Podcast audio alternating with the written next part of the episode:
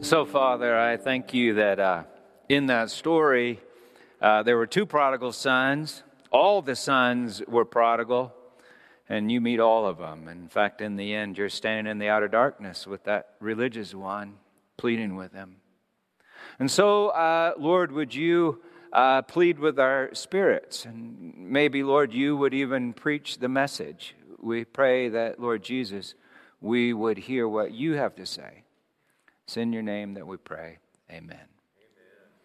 So, uh, there was a foot of snow at my house this morning, and I know some aren't here, but most of our congregation really watches online, either uh, at our, our Facebook thing, but usually not live because that doesn't carry everything. But we have this uh, Relentless Love Facebook page, and then there's the Peter Hiett YouTube channel that's called that, so people uh, find it, and then our Relentless Love website. And then some people also um, listen to the podcast. And if you listen to the podcast, particularly in this message, I've got a lot of images. So uh, hopefully you, you can picture those.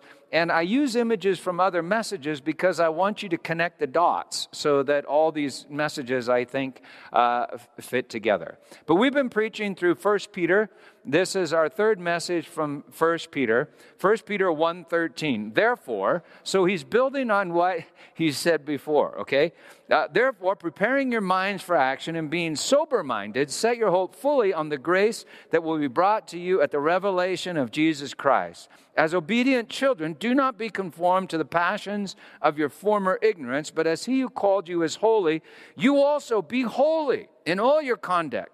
Since it is written, You shall be holy, for I am holy. And if you call on him as Father, who judges impartially according to each one's deeds, conduct yourselves with fear throughout the time of your exile, knowing that you were ransomed from the futile ways inherited from your forefathers, not with perishable things, such as silver or gold, but with the precious blood of Christ. Now, if you're like me, uh, and you heard that, maybe uh, for, for, the first time, read that maybe for the first time, you, or maybe for the millionth time. You, at first, you probably heard a bunch of religious gobbledygook some theological contradictions, like he judges according to our works. A few phrases jumped out at you, like, if you call him Father, conduct yourself with fear, and ransomed with blood.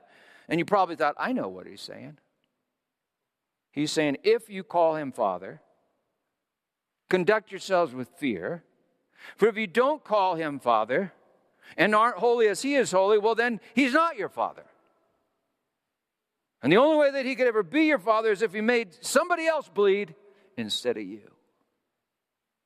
It's ironic, but most American Christians have come to believe that the Bible is all about family values. Like this painting that I have always loved, Norman Rockwell. Mom and dad are serving the Thanksgiving turkey, and everyone is smiling. Most American Christians have come to believe that the Bible is all about family values. And so, number one, your family should look like this. And number two, our Father is at war with whatever would be a threat to this. And so we should also be at war with whatever should be a threat to this. For number three, if we become a threat to this, we'll be exiled from this and forever tortured because of this. So that we so we better just now smile and act like we love this for fear that dad will never, ever, ever, ever love us. And so, number four, most of the world thinks that we are a profoundly dysfunctional family. A family that may look like this on the outside, but is in reality just the opposite on the inside. For dad smiles, but he keeps his finger on a red button, just like this. Look what you did to Mr. Bigglesworth! But, Dr. Evil, we were unable to anticipate feline complications due to the reanimation process. Silence!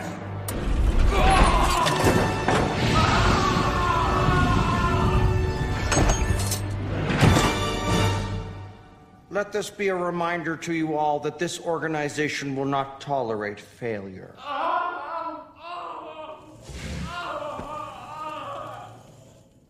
Gentlemen, let's get down to business. So maybe, maybe we should fear, fear God. And I'm convinced that God really is all about family values. And so I actually do think that we should focus on the family. In the 1980s, I was a new dad. And I love to listen to Focus on the Family radio, for Dr. Dobson had all sorts of helpful advice about marriage and parenting and blessing everyone at the dinner table. Sometimes he would interview guests. And, and one day, I don't know if you remember this, and I really don't know how he swung this, he interviewed Jesus. He said, Wow, Jesus, it's such an honor to have you here on the show because we're all about traditional American family values, the, you know, the good old days. And Jesus responded, Say not, why were the former days better than these? For it is not from wisdom that you ask this, Jim. Um, uh, okay, uh, right, said Dr. Dobson. And I noticed that you just quoted Solomon, the son of David, your, your forefather. We're all about the faith of our forefathers. Tell us about your forefathers, Jesus. All who came before me were murderers and liars, said Jesus. Dr. Dobson says, Wow, you did say that in John 10, didn't you? But, but Jesus, you had a mother. Tell us about your mom. I bet she was a saint. And Jesus said, Who is my mother and who are my brothers, Jim? Whoever does the will of my Father in heaven is my brother and sister and mother. Dr. Dobson said, Um, yeah, uh, okay. Well, maybe then, Jesus, you could tell us about the family life of some of your disciples. If anyone does not come to me and hate his own father and mother and wife and children and brothers and sisters, and yes, even his own life, he cannot be my disciple. Dobson said, Huh. Okay, um, well, we're working for better families here at Focus on the Family. What's your agenda for the family? Do not think that I have come to bring peace on earth, said Jesus. For I have come to set a man against his father, and a daughter against her mother, and a daughter in law against her mother in law, and a man's foes will be those in his own household. And that doctor, that Dr. Dobson I mean, said, oh, well, well, look at that. We're out of time. And then they cut to a Christian fire insurance commercial. Couldn't believe it. Into the interview. Well, Dr. Dobson didn't really interview Jesus on Focus on the Family. I made that up. But maybe he should have. Or maybe he shouldn't have. I mean, Jesus seems to have had some really strange family values. And whenever he did focus on the family, it always seemed to be the wrong family. John 8, Jews say to him, I love this. Are we not right in saying that you're a Samaritan and you have a demon?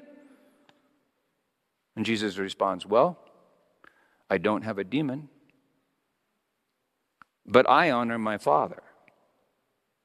See, the Samaritans were wrong, the, fam- the wrong family. Not of the tribe of Judah, the Jews, but of the tribes of the other Samaritans and a kind of a bunch of half breeds. And Jesus acts as if dad, his dad was, was their dad. Matthew 15, a Canaanite woman, and you remember who the Canaanites were, asked Jesus for help. Jesus says, I was sent only to the lost sheep of the house of Israel. But she pleads with him. So Jesus compliments her faith and says, Be it done to you as you desire. And her daughter is healed. And so it was revealed that she, because he only does what his fathers do, she was a lost sheep of the house of Israel. In the Sermon on the Mount, to a group just on a hillside composed of who knows what families and tribes, Jesus says, When you pray, and you just did this, say, Our Father. If we all have one Father, then we're all part of one family. But if you point that out, do not expect peace.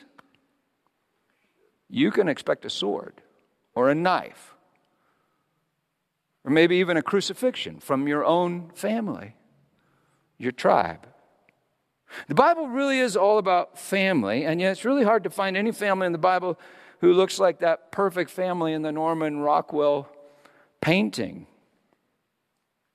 I mean, you look, but Things, I mean, at the start, things were looking pretty good. you know. Adam and Eve seemed to be a great couple. Then something happened, drove them apart. Then something else happened and they came together for just a little bit. Eve gave birth. But Adam's family was just a mess. Cain killed Abel, and then they had Seth. But God had said, The seed of the woman will crush the head of the snake. Abraham was a descendant of Seth. God said, In you and your seed, all the peoples, all the nations, all the tribes of the earth will be blessed. Abraham had a couple of wives, two sons, Isaac and Ishmael. And that's, if you watch the news, you know that's still not going so well. Still one messed up family. Isaac had one wife and two sons, Jacob and Esau. Talk about bad family dynamics. Jacob is like just a crook that swindles Esau, then Esau threatens to kill him. Jacob had four wives and 12 sons. One of them, Reuben, commits incest with one of his with one of his dad's wives. Uh, ten of them sell one of them into bondage, slavery in Egypt. That's Joseph. One of them, Judah, has sex with a prostitute. It turns out to be his daughter in law named Tamar, and actually the great, great, great, great, great, great grandmother of Jesus, king of that tribe, king of Judah, king of the, of the Jews. So, talk about messed up families. Abraham, Isaac, and Jacob are the very last on the list of fathers that you would expect to be interviewed on Focus on the Family. And yet, for a thousand years, God would identify himself as the God of Abraham, Isaac, and Jacob. Which makes you wonder was there something in old Abraham, Isaac, and Jacob? Did God see something in those guys that he saw in himself? Thousand years later, David was a man after God's own heart. He had eight wives, 20 sons, and at least one daughter. For one of his sons, Amnon, raped his daughter, also named Tamar. Then Absalom, Tamar's full brother, took offense, raped David's wives on the roof for everyone to see, and then tried to take the kingdom from his father David. But when Absalom is killed by David's troops, David is just inconsolable. Years before, David had killed Uriah in order to take Uriah's bride Bathsheba, who was pregnant with his son. But David was confronted by the prophet, whose word cut him like a knife. The baby boy died. David wept and said that he would join his son in Sheol. And then Bathsheba got pregnant again with a second baby boy who lived, and he named him Solomon, Prince of Peace, the great, great, great, great, great, great, great grandfather of Jesus. And right now I'm just saying that Jesus had quite a family. Matthew records Jesus' genealogy from Abraham to Jesus' dad's uh, Joseph. And it's an eye opener. His family tree, especially the four women in the tree that he includes, would make any one of us blush. Luke records his genealogy from Jesus backwards all the way to Adam. So in Luke 7:37 we read Luke, Luke uh, we, we, verse 24 we read this. He starts with the supposed son of Joseph, Jesus the supposed son of Joseph, verse 24. Uh, to this in verse 37, the son of Methuselah, the son of Enoch, the son of Jared, the son of Mahalaleel, the son of Cainan, the son of Enos, the son of Seth, the son of Adam, the son of God. Did you get that? Adam, the Son of God. Luke has just told us that Jesus is the Son of God. And he's going to tell us to it again in just a few more sentences Jesus is the Son of God. And it gets weirder for as you know, Paul makes it abundantly clear that Jesus is the eschatos Adam, the ultimate Adam, last Adam, or super Adam. So he writes, As in Adam all die, so in Christ will all be made alive. The first Adam became a living soul, the last Adam became a life giving spirit, for this perishable body must put on the imperishable. And it gets weirder. For as you know, Adam means man, or or uh, as in as in mankind. So women don't worry because Adam is male and female before God does this crazy thing with him. And so the whole Bible you see is about Adam. The name Adam appears 532 times in the Old Testament. Only 13 times is it translated as the name Adam. But it appears 532 times, and, and, and not just Adam, but Ha Adam, which means like at least 140, probably more like 200 times. Uh, it's pointing out that there's one Adam, Ha Adam, the Adam. The Adam, as if all humanity is one man. And then we get to the New Testament, and weirdly, Jesus is that one man. And it gets weirder. For Jesus is not only the Adam, Ha Adam, he calls himself the Son of Man, which means that if God is his father, man is his mother, giving birth to him, who is actually the one that all of us truly are. We are him and his mother and his brothers and his sisters when we do our Father's will, which, according to Scripture, is the only thing that's ever actually really done. My point is that Jesus' family is Adam's family. And the Adams family is us. So Jesus really is all about family values. But your family is not just the folks you grew up with. Your tribe is not just the Americans or the Germans or the English or whatever. Your family is Adam's family. And it turns out that your father is all about the Adams family values.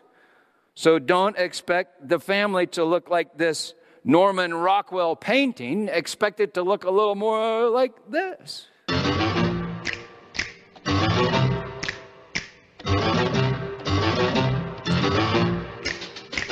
They're creepy and they're kooky, mysterious and spooky. They're all together ooky, the Addams family. Their house is a museum. When people come to see them, they really are a scream, the Addams family. Neat. Sweet. Petite. So get a witch's shawl on, a broomstick you can crawl on. We're gonna pay a call on the Addams family. No, sorry, but I just I couldn't resist that. I was not allowed to watch the Addams family as a kid because of the implied witchcraft. And listen closely, witchcraft really is evil. But I snuck a few viewings. And, and what amazed me as a kid, at least about the show on, on TV, was that even though they were all freaks, they all loved each other. And they wouldn't give up on each other. And maybe that's what God saw in Abraham, Isaac, and Jacob, and even David. He, he saw himself and his seed. Just occurred to me this week that although each of those fathers' families were just filled with freaks who committed all sorts of heinous sins, none of those fathers gave up on any of their sons. Go back and read it. It's kind of shocking. They end up blessing all of them. In fact, in the stories of Abraham, Isaac, and Jacob, all the sons are reunited in the death of the father. Isaac and Ishmael bury their father together. Jacob and Esau bury their father together. All the sons of Israel bury their father together. All the sons gather to bury their fathers together. Even in the story of David, all of Judah and all of Adam will be reunited in the death of the son of David, the king of the Jews, the last Adam from the bosom of the Father. He's the promised seed, imperishable seed, hidden in the loins of Abraham, Isaac, Jacob, and David, not so that only a few would be blessed, but that all the nations of the world would be blessed through him. And so, as we saw when we studied Romans, history and the Bible have this hourglass shape, an hourglass on, on its side. God begins with all humanity, but Adam is divided at the tree in the garden. Adam is driven from the garden, and God begins to isolate nations, and then tribes, and then families, all the way down. Isaiah preaches it all the way down to the root of David, who is the promised seed, the eschatos Adam, Jesus. And what happens? We take his life on the tree in the garden as he gives his life on the tree in the garden. And in this is love. imperishable seed planting in the darkest of soil. You know, Jesus was single. But he chose 12 disciples like the 12 tribes, and he treated them like family, and Peter was part of that family. But after Jesus rose from the dead, he made it abundantly clear to Peter that, hey, Peter, the family's way bigger than you ever imagined. And so at Pentecost, all the tribes of, of Israel, they come back together in worship filled with the Spirit of Jesus. And then at the house of Cornelius, the nations are filled with the Spirit of Jesus. And Peter says, The Lord has shown me that I'm to call no man common or unclean. And at the end of this letter, Peter will tell us that Jesus descended into the depths of the earth to preach to those that missed the boat in the days of Noah, quote, so that judged in the flesh, the way men are, they might live in the Spirit the way God does. So God doesn't just save all of Israel that happens to be alive at the end. He saves all of Adam that was blown apart in the beginning at the fall. See, I think Peter believed that his friend Jesus was actually the Savior of the world, the whole world and that the leaves on the tree of life and the New Jerusalem coming down, which his fishing buddy John saw, were, were for the healing of the nations. For as John heard the Lord say, Behold, I make all things new. So Peter is focusing on the family. He's focusing on Adam's family, the family of man. In our first message, we saw that Peter was talking to Gentiles. Remember? As if they were Jews. For God became a tribal deity to reveal that all humanity was his tribe. He's the king of the Jews and the king of all creation. In our second message, we noticed that Peter didn't apologize for suffering, but eulogized, good worded, eulogized God in the midst of suffering, as if Peter had an entirely different view of reality. We talked about the Gestalt shift, and we used these examples. Adrian Monk thought he was dying, and the counselor helped him see that he was actually being born. And the moment he realized that, absolutely everything, even though it was the same, it changed. The meaning changed. And we talked about this picture of the old woman and the young showgirl. When you see one instead of the other, that's called a gestalt shift or a paradigm shift. Everything remains the same, and yet everything's entirely different. It has a new meaning. We could take a long time. I could take a long time explaining every little bit about that picture. That, that well, the ear is actually an eye, and the nose is actually a chin, and we could talk about that for, for, for a long time, but, but you wouldn't even know what I was talking about until the paradigm popped and all of a sudden you saw it. And we talked about this picture and how the paradigm pops when you see one color as the ground rather than the figure on top of the ground. So, so you could think I'm talking about the two faces opposing each other, or you could think I'm talking about the cup in the middle, perhaps filled with wine, blood red wine. And we talked about this picture the most challenging of all gestalt shifts. Where's the ground? Who's the ground? Who is it that does not change? The one on the tree, the, the ones on the. Who's good? Who's evil? Who's alive and who's dead? Whose judgment is this? And where's Adam? On the ground? In the tree? Or both?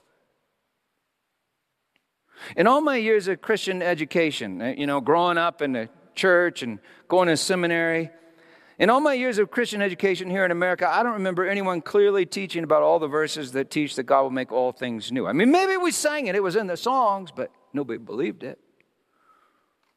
And I don't remember anybody teaching that God would do this through Jesus, the last Adam. But now, what if we read the Bible with more than traditional American family values? What if we read the Bible with the Adams family values? Not the 2D Adamses like the one on TV. It's funny, I read this in Wikipedia that in the show they were really embarrassed that they were related to the 1D Adamses. But what if we read it with uh, the 1D Adams uh, family values? Like the Adams, like the one in the Bible, the family of Adam, the family of man.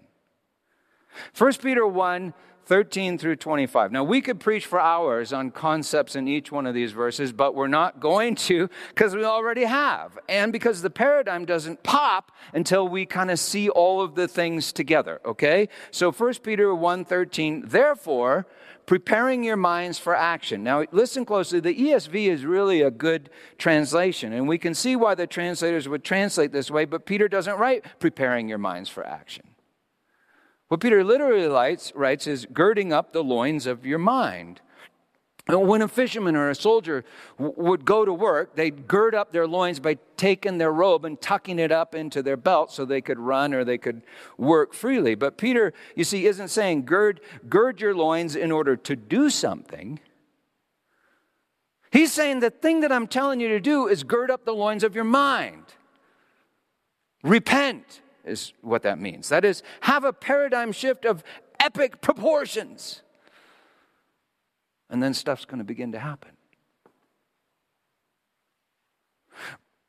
Therefore, girding up the loins of your mind and being sober minded, wake up, set your hope fully on the grace, like a cup of red wine, that literally is being brought to you and Epsilon nu, the revelation of Jesus, Yeshua, God is salvation, Christ, as obedient children, being not conformed to the passions of your former ignorance, but as he who called you is holy, you also, and the verb is ginomai, kind of like monogenes, be becoming holy in all your conduct.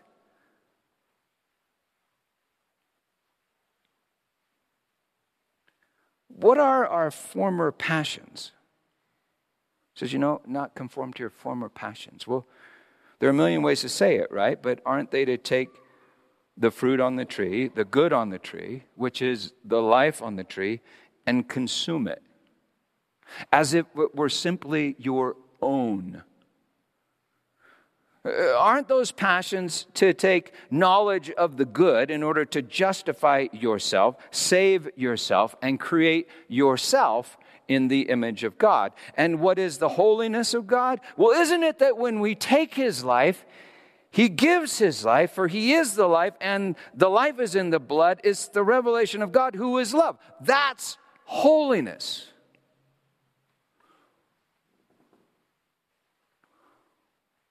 You know, religious leaders will try to tell you that holiness is all sorts of things, like the shape of your hat, or whether or not you eat bacon.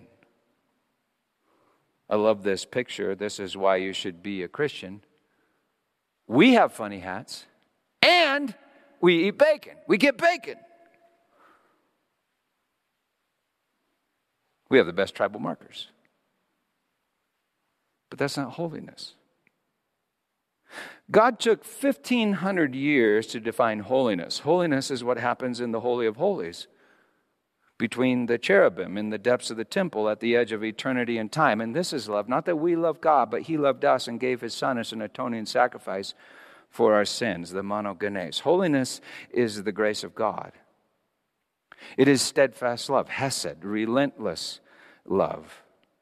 Some people think that means. And some people think that I'm saying that we should never, because God is, that we should never fear God. But this is what I'm saying fear God. Not because he might not love you. Fear God because he will never, ever, ever, ever, ever stop loving you. Fear God because he is love, and we obviously don't love love.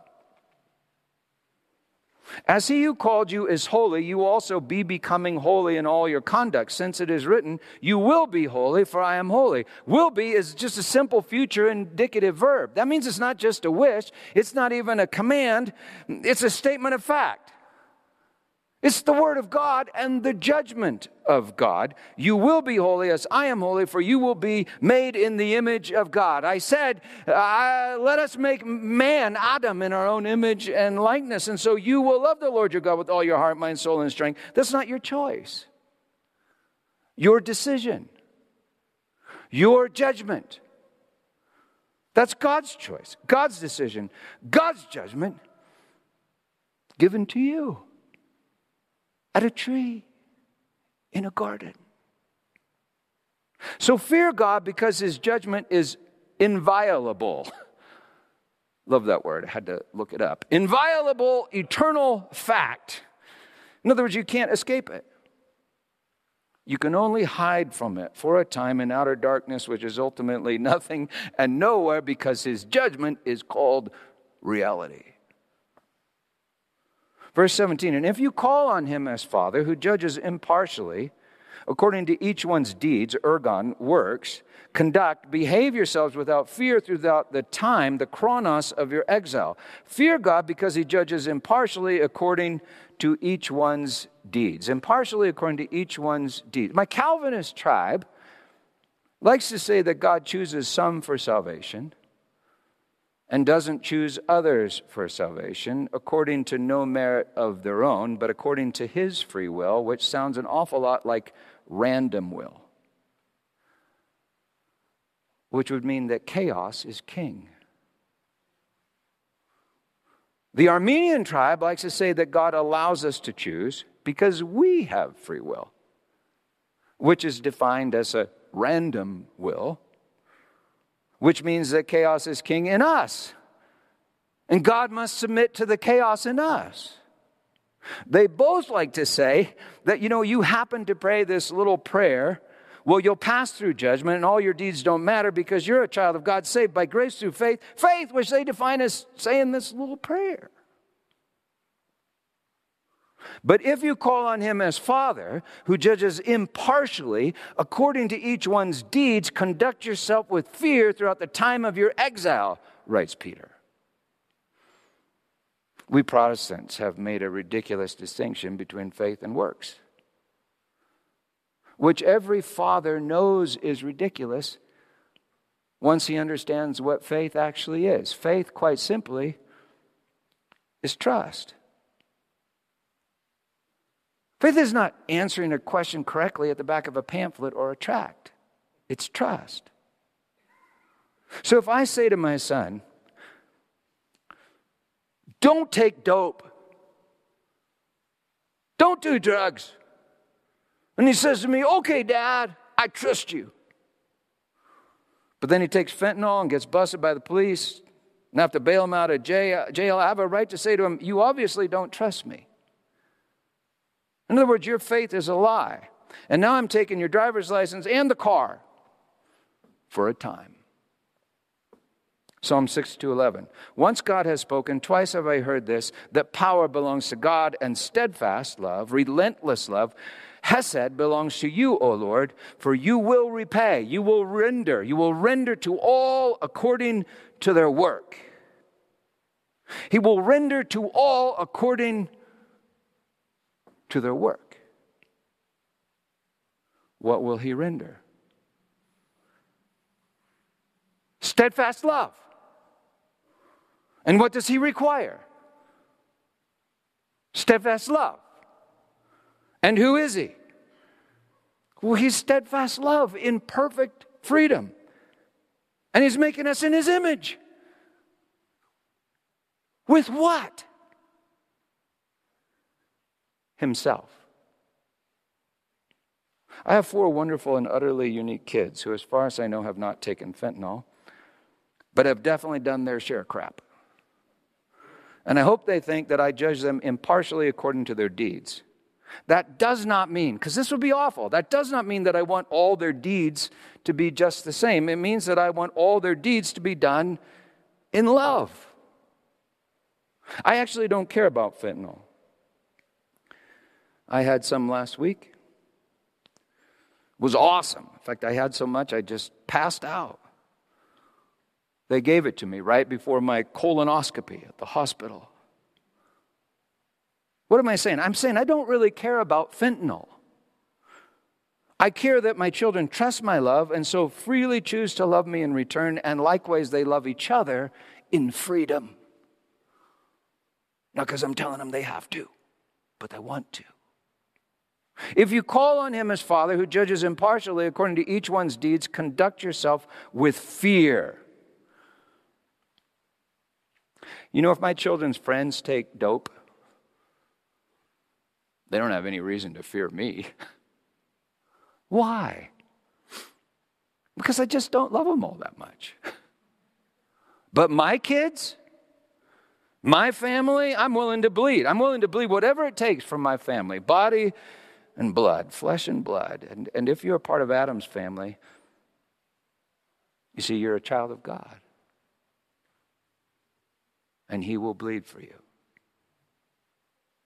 So if you call on him as Father, you know, your father is still your father whether or not you choose to call on him as father, or even part of his household, or have exiled yourself to a far country trying to convince yourself that he doesn't even exist. Conduct yourselves, behave yourselves with fear throughout the chronos, the chronon of your exile, knowing that you were ransomed, not might be ransomed, you were ransomed from the futile ways inherited from your forefathers, not with perishable things such as silver or gold, but with the precious blood. So fear God, for you were ransomed with the blood, His, His blood. You are worth everything to him, for the life is in the blood. His life is in the blood. Theologians have argued for centuries over this ransom and to whom God would pay this ransom. Some have argued that he pays it to the devil, and then others have said, well, why would God owe anything to the devil? And so others have said, well, he pays the ransom to himself because he's not only love, he's also this thing called justice, which then they define as the very opposite of love. So they picture God the Father as the just God, and God the Son, you know, as a really loving God. So God the Father demands the blood of God the Son in order to feel better about you, which turns the father of the Adam into a monster. And God the Son into the opposite of God the Father, rather than the very revelation of God the Father from the bosom of God the Father, who is one with God the Father. But check this out Peter just told us to whom the ransom is paid. It's the reason that we drink blood that's wine and wine that's blood in every service. He, he ransomed us from our own futile ways, inherited from our forefathers. We have each been imprisoned in our own flesh, a prison of flesh built with fig leaves, faithlessness, and ironically, fear. We built the prison since the day we ate of it or in the day, to be more accurate, that we ate of it, because this is still that day. When we take knowledge of the good to make ourselves in the image of God, we take the life of God and we imprison Him in a tomb that is our ego. But even as we take the life of God, God gives the life of God and when we come to know the life of God, who is the grace of God, we begin to love as we have been loved. In other words, we die with Him and we rise with Him. We surrender our life, which is actually His life, back to Him, revealed on the tree, which is a throne. On the throne is the heart of God from the bosom of the Father, who gives us more life, not a little life, but an eternal river of life, life that's in the blood, blood that flows between all the members of the Adam's body.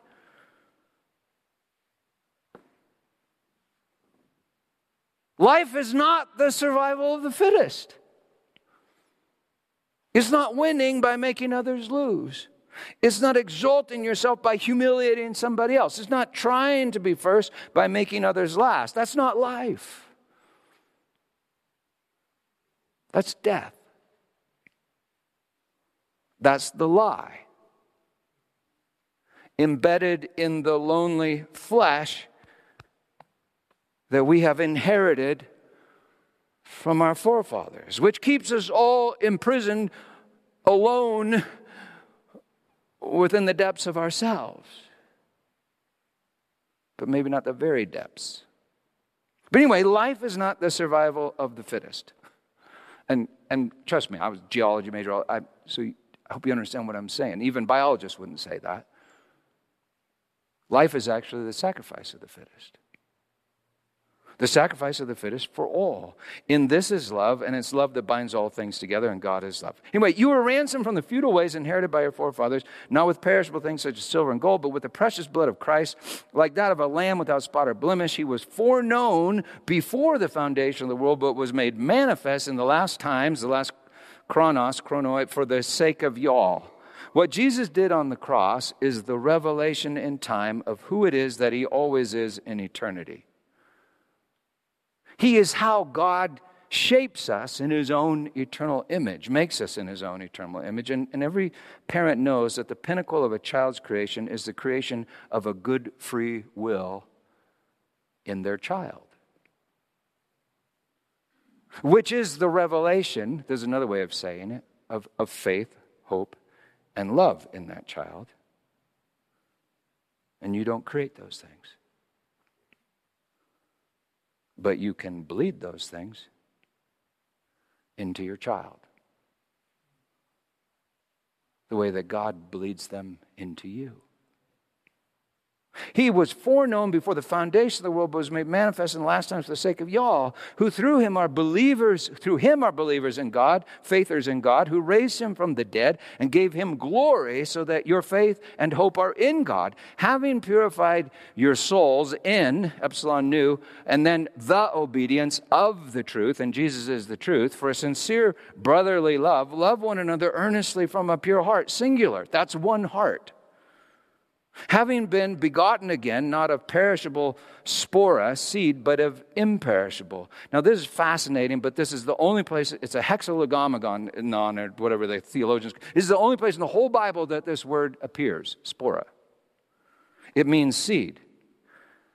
But it's weird because it's a female noun. There's, a, there's another word for seed, too. It's a female noun referring to what has been sown. In every other place in the New Testament, seed is the neuter noun, sperma sperma and spora. Having been begotten again, not of perishable spora, but of imperishable spora through the living and abiding Logos, Word of God. And St. Paul taught us in Romans, right, that that's the sperma of God, sperma and spora. You see, I, I don't know for sure, but it seems like Peter is implying that we all have an imperishable female seed placed within us by God as He breathed His breath, His ruach, female, into us at the beginning of our time. A seed like an egg in the temple of our soul, like maybe behind a curtain. But when the Word of God, that is the sperma of God, is implanted us at the cross, or perhaps preached to us, that curtain rips. And we are begotten from above, and the life of God then begins to fill that that empty old temple, fill the temple that each one of us actually is a, a stone tomb that is actually a womb that gives birth to who it is that we actually are. Verse 24 For all flesh is like grass, and all its glory like the flower of grass. The grass withers and the flower falls, but the word, rhema, now that's like the logos in space and time are spoken in a moment. The, the word of the Lord remains forever into the age. And this word is the good news that was preached to you all. 1 Peter 4 6. For this is why the gospel was preached even to the dead, that though judged in the flesh the way people are, they might live in the spirit the way God does. So fear God, because He is the Father of all. As a father, nothing would infuriate me more than one of my children telling another one of my children that I may not love them. And that in fact I might endlessly torture them, as I was currently doing with their former brothers and sisters. On that day, the last Adam will say, Whatever you did to the least of these, my brothers, you did to me. That judgment is a fire that will burn away all flesh, and purify all faith in our Father who is perfect love. So fear God and only God. This is what the Israelites got in trouble for. It's in Leviticus. They feared other gods. Fear God and only God until perfect love, who is our Father, casts out fear. Then, fear not, for there is no fear in love, who is the fire and comes to us as a word. So on the night that he was betrayed, the eschatos Adam took bread and broke it, saying, This is my body given to you. Take it and eat it. And in the same manner, after supper and having given thanks, he took the cup and he said, This is the covenant in my blood, poured out for the forgiveness of, of sins. Drink of it, all of you. That's what he said. Drink of it, all of you. And now, just one more time, take a look at the last Adam on that tree and the children of Adam on the earth below. Is God saying that some of them are righteous and others are not righteous? Or is he saying that all are unrighteous except the one on the tree? Who, in the words of Paul, has become our wisdom, righteousness, sanctification, and redemption. That is our ransom, all the same words. Is the word saying that some are his family and some can never ever be his family? Or is he saying that all are his family and he is the logic and the life that binds them all together in love, which is the good, and now you know it? Is he the good God being tortured by the evil God? Or is he the revelation of the one God, the heart of God, from the bosom of the Father who has made him known?